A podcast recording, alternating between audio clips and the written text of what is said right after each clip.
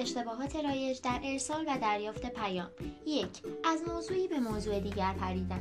شما در حین صحبت قبل از اینکه موضوعی را به طور کامل و روشن تمام کنید آن را نیمه کار رها کرده و موضوع جدید را شروع می کنید به طور مثال هنگامی که با همکارتان درباره رفتن به سر کار صحبت می کنید هنوز حرفتان تمام نشده موضوع را عوض کرده و درباره بدهی خود صحبت می کنید دو بازگشت به گذشته. وقتی شما در حین صحبت با دیگران مدام گذشته را به میان می‌کشید باعث مختل شدن ارتباط خود با طرف مقابل می‌شوید.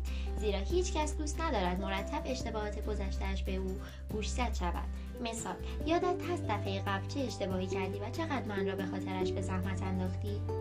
3. نصیحت کردن زمانی که جمله گوینده هنوز تمام نشده شما وسط حرفهای او پریده و برای راهنمایی و حل مشکل او را نصیحت کنید و به او راهکار ارائه دهید مانند این است که بخواهید به دیگران درس اخلاق بدهید یا سخنرانی کنید چهار مطابق میل بودن همه چیز در زندگی.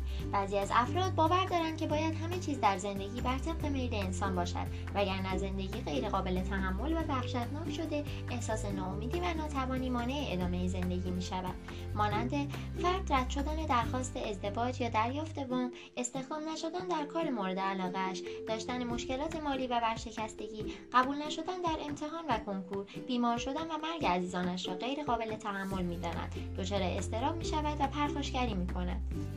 5. اجتناب از مشکلات ای اعتقاد دارند اجتناب از افراد و مسائلی که در ارتباط با آنها دچار مشکل شدند آسانتر از روی روی با مشکلات و حل آنهاست آنها فکر می کنند ممکن است در طول زمان مشکلات خود به خود حل شوند مثال اگر از افرادی که مرا ناراحت می کنند دوری کنم زندگی شادتر و راحتتری خواهم داشت